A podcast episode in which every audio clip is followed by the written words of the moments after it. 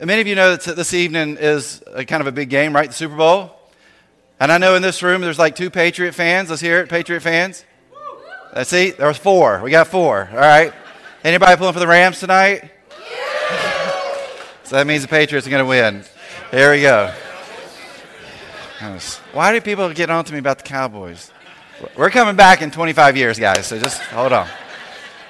So we have these two teams that are playing tonight. Now, if you know much about football, you know that Tom Brady, who's the quarterback of the New England Patriots, he's known to be the GOAT, all right? Now, that's not a derogatory term if you're not used to that. The GOAT means the greatest of all time. And we can argue that a little bit, but for the most part, if you think about it, yeah, that might be true for this guy. So here's what I'm going to tell you right now, because you're going to go to somebody's house, or you're going to watch a game, or you're going to be like me, you're going to sit around your own house, you're going to watch the game. And, and as you're watching the game, well, let me just say this don't even watch the game. And I'm being honest, but here's the reason why. It's not because of commercials. Um, the reason that you shouldn't watch the game is it's already been prophesied in Scripture that the Patriots are going to win tonight. Look, you guys are laughing. I'm getting ready to prove it, okay? Daniel 8 7.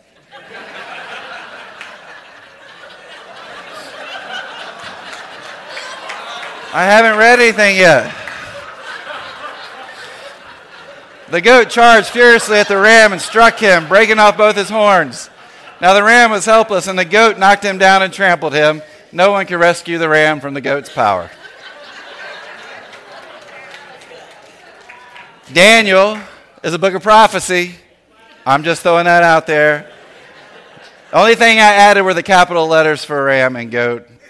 Anyway, I'm going to pray because Jesus might come back and I might be in trouble. Hey, God, thank you for the day. I thank you for this church. I pray that you would continue to move in this place and do amazing things as you have been doing, and I know you will continue to do. I pray as we are together right now in this moment that your spirit would be here, that it would move in our lives, and it would change us. God, lead us forward, guide us and direct us. Thank you for Jesus. In Jesus' name, amen. You know, we think about athletes for a moment, and uh, their lives are, are, pretty amazing. And it's not because of what they do now, it's, it's how they got to where they are.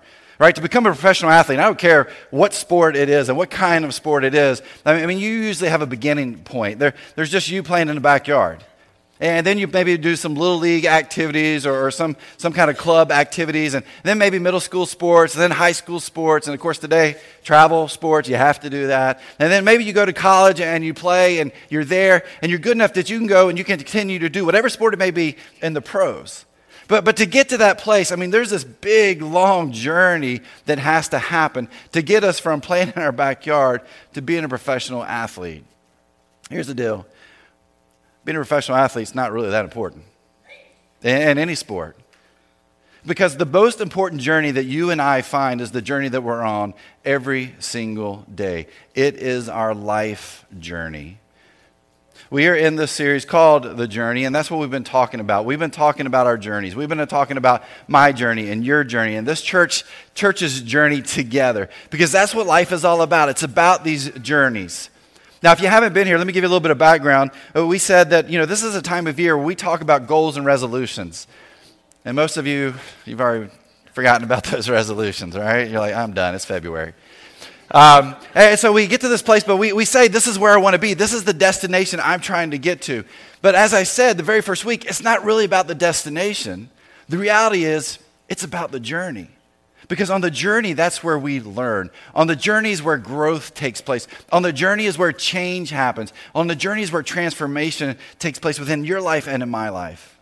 And so it really isn't about getting to a place, it's about the journey that we are on to get there. And so over the past few weeks, we've been talking about the different journey that we are on. Each one of us as individuals, as couples, as families, and together as a church. Now, we've been going through a story out of the Old Testament about uh, in Joshua. If you have a Bible, you can turn there. We'll get there in a second. But in Joshua, we have the story of Joshua, the Israelites, and they're heading into this place called the Promised Land. The very first week, we, we said that they are sitting on the eastern shore of the Jordan River. They're looking over the Jordan River into the Promised Land, and they're probably thinking, that's where I'm trying to get to. We're here, we've made it, God's just going to give it to us. And God's like, that's not the way this is going to work. God says the journey's not over with yet. He says, be strong and courageous. And not only that, he says, I need you to focus on me. I need you to follow me. And here's what will happen. If you do that, I will never leave you. I will never forsake you. I mean, I'll take you into the promised land.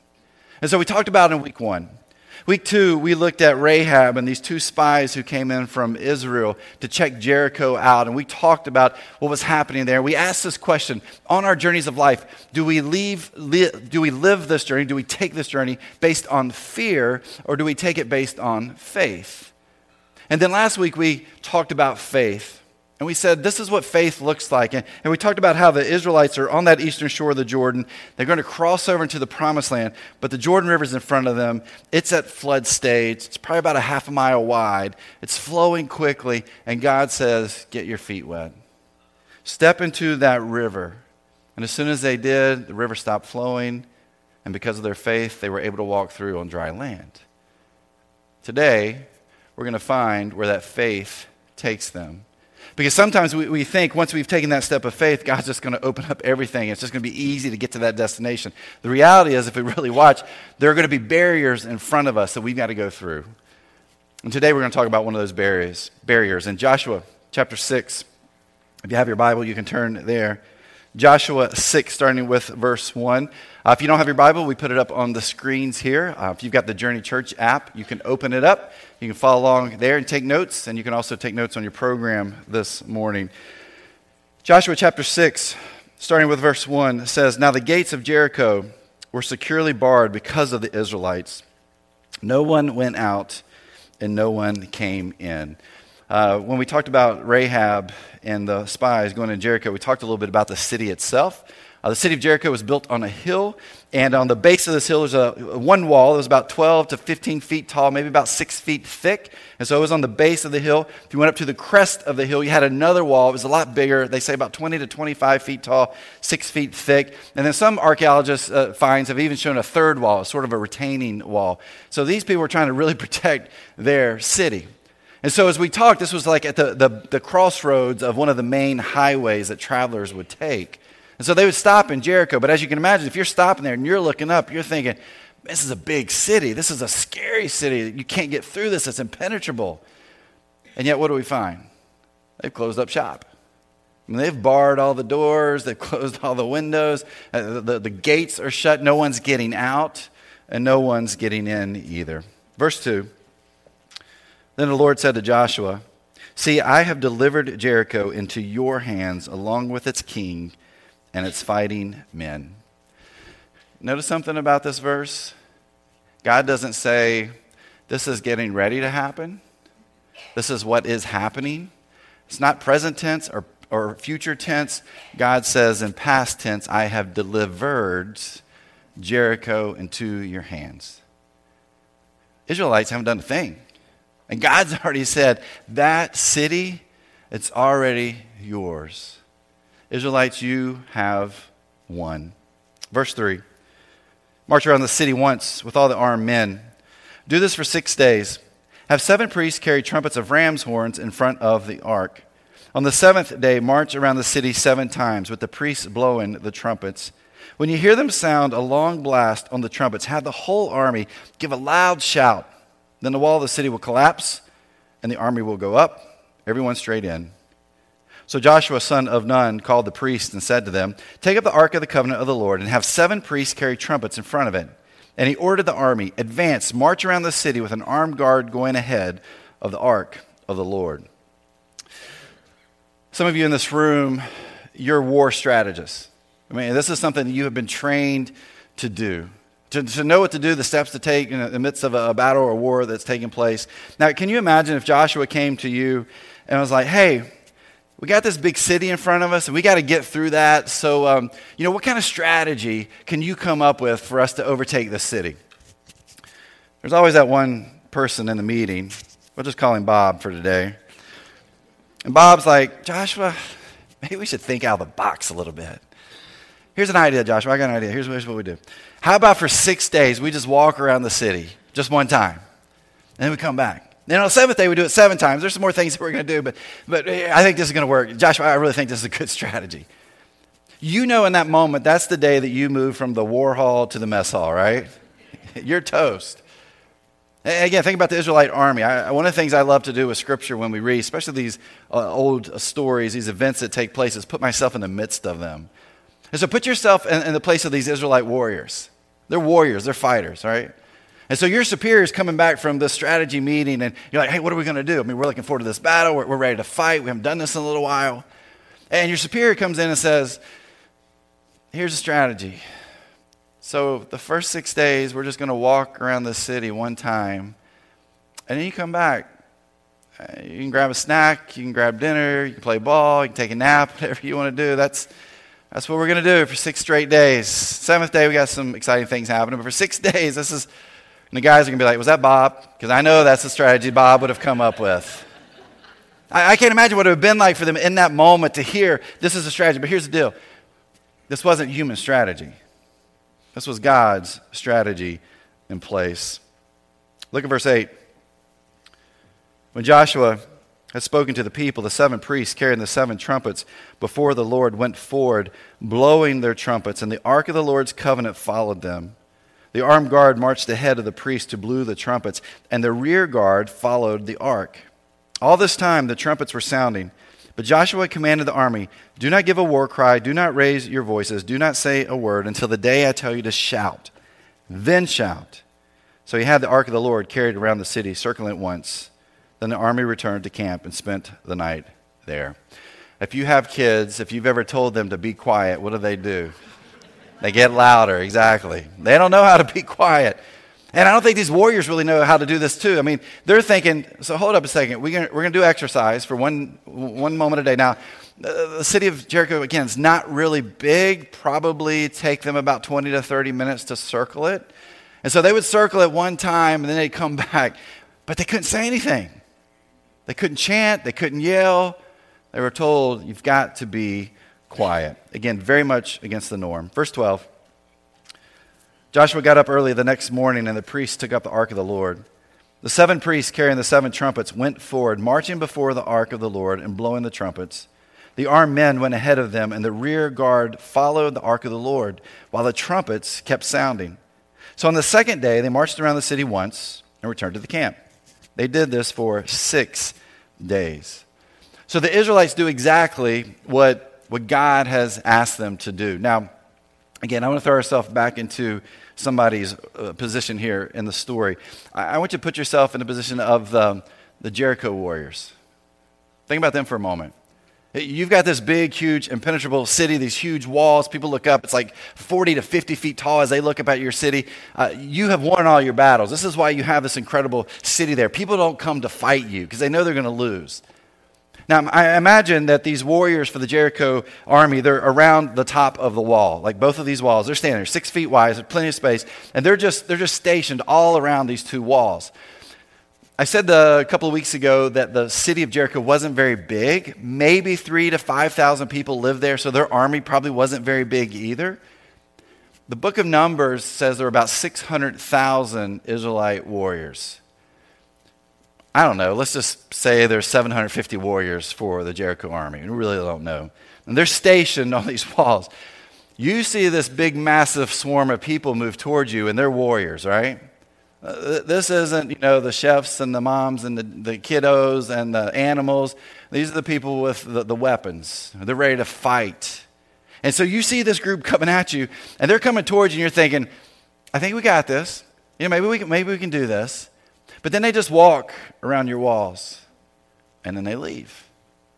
You're Probably thinking to yourself, that's weird. The next day, same thing. They walk around and they leave. Like, well, that's even weirder. They do this again and again. I'm going to go on a limb and I'm going to guess on day five, those Jericho warriors, they're mocking the Israelite army. Like, hey, when you guys going to fight? Come on, get some. We're ready. Let's go and they would just walk around. I'm sure they were talking about them. I'm sure they were laughing about them. I'm positive that they were talking and yelling at and mocking the Israelite God. I mean, what else would you do in that moment? They think this group of people is, excuse me, is crazy. And so they're mocking and watching this take place for six days. And then on the seventh day, this happens. Verse 15. On the seventh day, they got up at daybreak and marched around the city seven times in the same manner. except that on that day they circled the city seven times. The seventh time around, when the priest sounded the trumpet blast, Joshua commanded the army, Shout, for the Lord has given you the city. The city and all that is in it are to be devoted to the Lord. Only Rahab the prostitute and all who were with her in her house shall be spared because she hid the spies we sent. So we find out that she makes it her family who's in that room.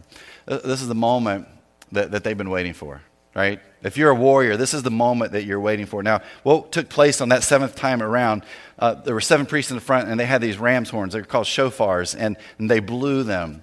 And, and these things are incredibly loud. They say they are about 100 to 110 decibels uh, when they blow them. So you've got seven of those. Uh, a rock concert is about 120 decibels. So think about that. These are very loud. And so you've got this loud noise that's coming out. And then we find this in verse 20. It says, When the trumpet sounded, the army shouted, and at the sound of the trumpet, when the men gave a loud shout, the wall collapsed. So everyone charged straight in, and they took the city.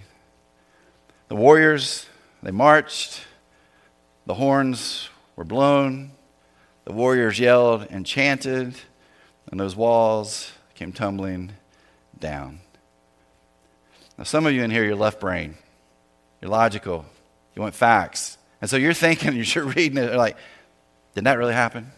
I mean, how does that take place? Well, uh, I don't know if you know, but every object has a natural frequency of vibration, no matter how sturdy it is. Okay?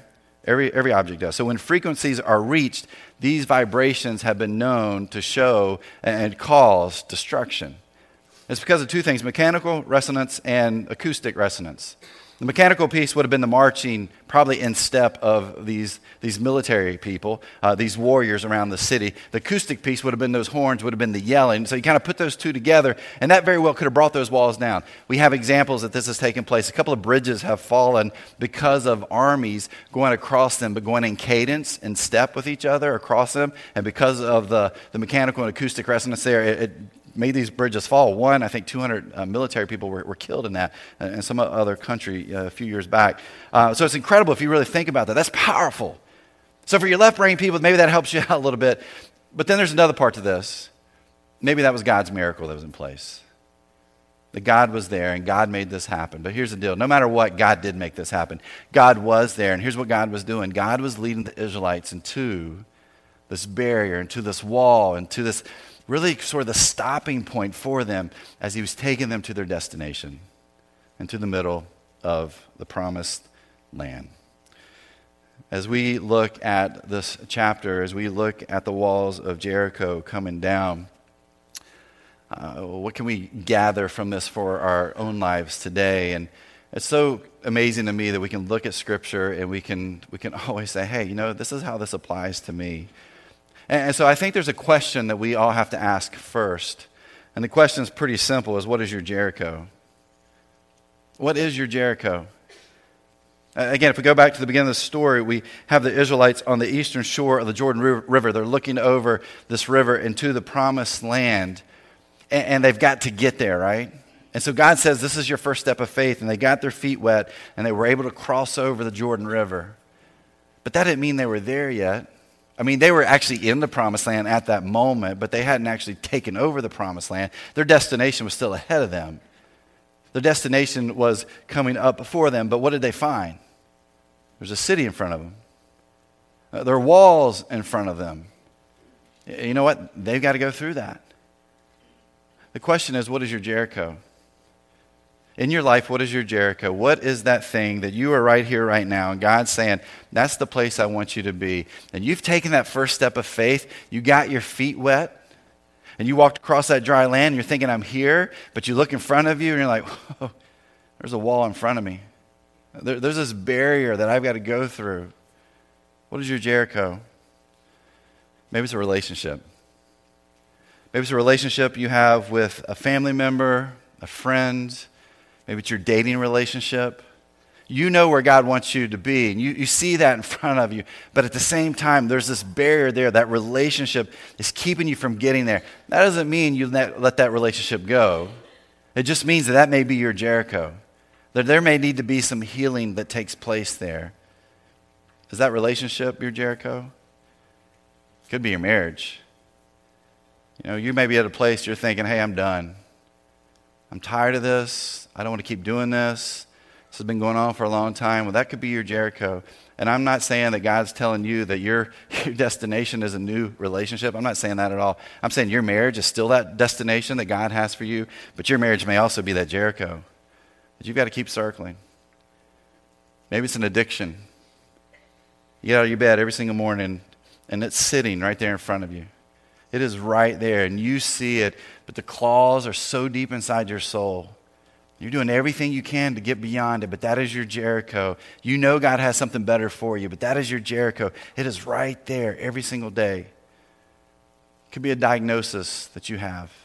It's something that's happening inside your body. And you do what the doctors tell you, and you take care of yourself, and you go to all your appointments, you're taking all the medicine, and yet it's still there, and you're thinking, I don't know if I can keep going on. I don't know what to do with this. I know I want to be better. I know I want to get to a place where I feel feel okay with myself as I go through this, but that could be your Jericho. Maybe it's mentally. Maybe you deal with depression and anxiety and suicidal thoughts. And, and you're working on that, and it's, yet it's so hard. And, and you know, that may be your Jericho.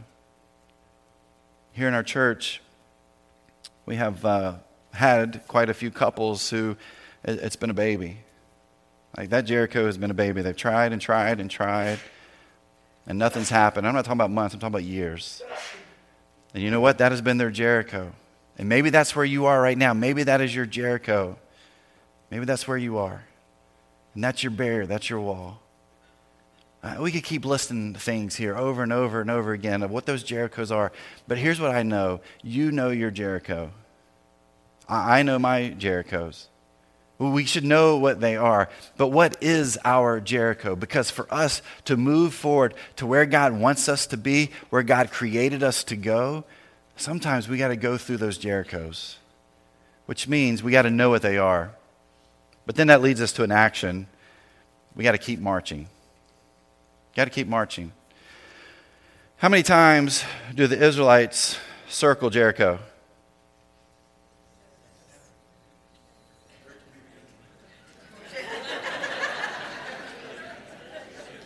All right. I'll just go ahead and tell you 265 times. Yeah. Common Core math, right? you know, you have 6 plus 7 equals 265. And can I just do a sidebar real quick? I used to be really good at math when I was in high school, like in the top math courses. And my kids are like, Dad, you can help us with math. I'm like, sure, I can help you with math. And we sit down, I do it, and I'm like, there's the answer. Like, nope, that's not right. I'm like, but that's the answer. They're like, no, that's not. So, teachers, when you teach Common Core, God bless you. I'm sure it's hard, and I know you get people like me that are writing you horrible emails, so I, I hope there's extra stuff for you in heaven because of that. But the actual correct answer is 6 plus 7 equals 13. 13 times they circle, they circle these walls. Think about that. 13 times. Uh, they could have stopped any time, right? They could have said, hey, we're done. Like after day five, I'm tired of getting spit on and maybe things thrown at me as we're walking around the walls of this, uh, uh, of the city. I'm tired of what they're saying about me and saying about us. They could have said, God, we're out. We're, we're moving on. Here's the deal. I think God would have said, okay, go ahead. Well, I'm not going to give you this land. In fact, I'm going to move on too. But what did they do? They kept marching. Every day, they kept marching when you think about the Jericho that you have in your life, are you still marching around it? Because here's what I think we do we go around it once, and we're like, oh man, I got this. And do it, do it again, it's like, okay, I think I got this. And the third time, it's like, I'm not sure about this. And the fourth time, I'm like, I think I'm going to give up on this. It doesn't take very long for you and I to lose patience, right? We get to this place where we, we stop having patience. We, we, we look at this Jericho, we know we need to keep marching around it, but we've stopped doing that. So, how many times have you marched around your Jericho? How many times you marched around that broken relationship? How many times you marched around your marriage? How many, how many times you marched around your, your finances, that addiction, your health struggles, those inner voices, the disappointment? Some of us have stopped marching. We've said, hey, I'm done. I, I can't do this anymore. So we give up and we give in. Now, I don't think God gives up on us when we do that, but I think we give up on God. We lack patience. We're looking for a quick fix, we're looking for quick answers. Here's what we don't understand, and, and I, I think this definitely goes back to what we talked about last week. Sometimes God is working upstream, and we don't know that. And we don't even know what God's doing, but God is working upstream. And what God has asked us to do is to take that step of faith and then to keep on marching. How many of us have stopped marching around our Jerichos? The Israelites didn't stop marching, and I don't think you and I need to stop marching too. Know what your Jericho is and keep marching. And then here's, I think, a must in this don't march alone. Don't march alone. Um, the problem is we like to march alone. Well, let, me, let me rephrase that. We choose to march alone. I don't want you to see the real me.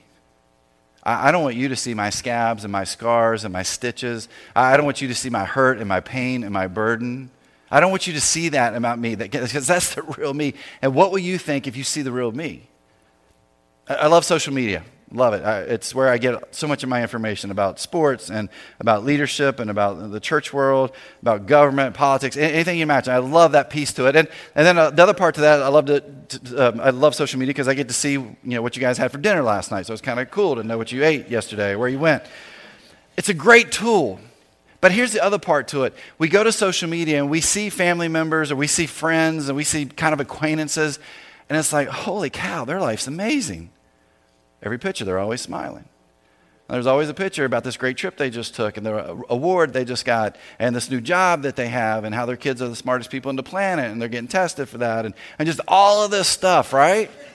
And we see this and we're like, that's not me. I got an okay job, right? And I don't really like to smile when I take pictures. And, you know, our big trip is, is to D.C. We don't really get to do these really cool things. And, but the reality is, we see that and we think that's what life is supposed to be. That's not reality, people. We see that and we think it is. And so we get stuck and we're like, I really don't want people to know who I really am. And so we're afraid to do that. We're afraid to share. We're afraid to open up. You can march alone around your Jericho. Can I make a promise to you? Those walls are never coming down. But you march together around your Jericho at some point in time, I truly believe this, God will knock those walls down. Let me tell you something about this church. I know our leadership and our staff would wholeheartedly, wholeheartedly agree with this. The Journey Church is a place where it's okay to not be okay. If you're looking for a church where they're full of righteous people who got it all together, this is not the church for you, okay? I'm just going to go ahead and throw that out there. We are a group of imperfect people. All of our leadership, we are imperfect. People that are life group leaders, they're imperfect. And I know this because I'm one of the, those imperfect people. I know me. I know who I am. I know my Jerichos. I'm not a perfect person. Our leaders are not. And so this should be one of the safest places for us to come with the Jerichos in our life to know there are others that are on the same journey with us. And not only that, they're going to be there when those Jerichos happen in your life so they can circle Jericho and march around it with you. Because I would expect the same when I have those moments too in my life. You can't do this alone. We have to march together. I love what Jesus says in Mark 2:17. It's not the healthy who need a doctor, but the sick. I believe the church came out of that. The church is the reason, or the reason the church exists is for the sick. And you're sick, and, and I'm sick. Jesus isn't. And we're full of imperfect people, but we do this together. Hey, that's why we invite you into life groups, because that's a bunch of imperfect people. If you're in a life group, you know that. You've experienced that. The group of people there, they're not perfect. And that's the beauty of it because we get to walk around our Jerichos together. And that's why we invite you to be in life groups, to jump into those groups, and to be around other people that are just like you and me. And, and to let them walk with you around your Jerichos because here's the, the better part of it you're going to walk around their Jerichos with them. until those walls come down. Get in a life group. The other thing I would say, maybe you're at the beginning point of your faith walk and you're just trying to figure out this spiritual thing and this Jesus thing. And maybe, maybe you've said, hey, I want to follow Christ, but you haven't taken that next step of, of baptism. Here's why this is so important. That's saying in that moment when we're baptized that we're all in and that we're at this place in our life that we're going to allow God to lead us. The only reason they were able to go through Jericho's walls was because of God, because God led them to that victory. And I believe the only way that we can truly knock our walls down is to let God lead us, and we do that through Christ. And so maybe you're here today and you're like, hey, I need to take that step. Here's what I invite you to do. In front of you are those connection cards. You can fill that out. If you are not in a life group, you can mark that. We'll connect you tomorrow. We'll, we'll tell you about the groups. I think we have about 17 groups that meet. If you're interested in baptism, you can mark that. I'd love to have that conversation with you because I believe when our Jerichos are there and we're trying to go through them and we're trying to get to the place God has created us to go to, to that destination, we have to do it with God leading us and we have to do it together with others. Here's something else that we're doing as a church over the next six weeks. Uh, when you walk out this morning uh, up against the wall, there are a bunch of these journey devotionals. This is our first time doing this, so I mean, we didn't we didn't spend a whole lot of money, but they're good. It's not what they look like; it's the content. But we have. Uh, sounds like government stuff. Anyway, um, so we have a date down, and then every single day we have a scripture to read. And then we ask you just write down your observations and application for the day and maybe your prayer. We're going to do this together as a church. I think there's about 200 of those out there. We'd love to see all of them gone. You can actually do this too through our Facebook page. You can follow along there. We, have asked the question what would it look like for us to do this together, on, on this journey together, spiritual growth together as a church? So this is one of the ways we can do that. So we invite you to be a part of that. I think it's a six weeks. It actually connects with our series that we are in, which is even uh, better than anything, I think. But, um, but we invite you to do that. The easy part is it sticks in your Bible. It's good to go. You can carry it around with you. But this is what it means for us to allow God to lead us forward so that we can circle those Jerichos so those walls will come down. I love this moment because I am reminded at communion of God's love for me that even though that some of those Jerichos that are in place, I've put there. And God's love for me during this time of communion says, hey, this is my son. I'm giving him as a gift to you. This is how much I love you. This is how much I want to help you through those Jerichos in life. That, that I want you to just take a moment. We do this every Sunday here. Take a moment to just be reminded of that love. Our band's going to lead us in a song. And we're going to sing together. And as we do that this morning, I'm going to invite you to the front or to the back. And I want you to grab a piece of bread and the juice. Just take it back to your seat. You can remain standing there, sing together. And then we're going to do this together as we do every week. We're going to take this communion together because that's what church is all about. You and me together on this journey. A journey with God leading us through Christ, with that Holy Spirit motivating us forward so that we can knock those Jerichos down to get to the promised land.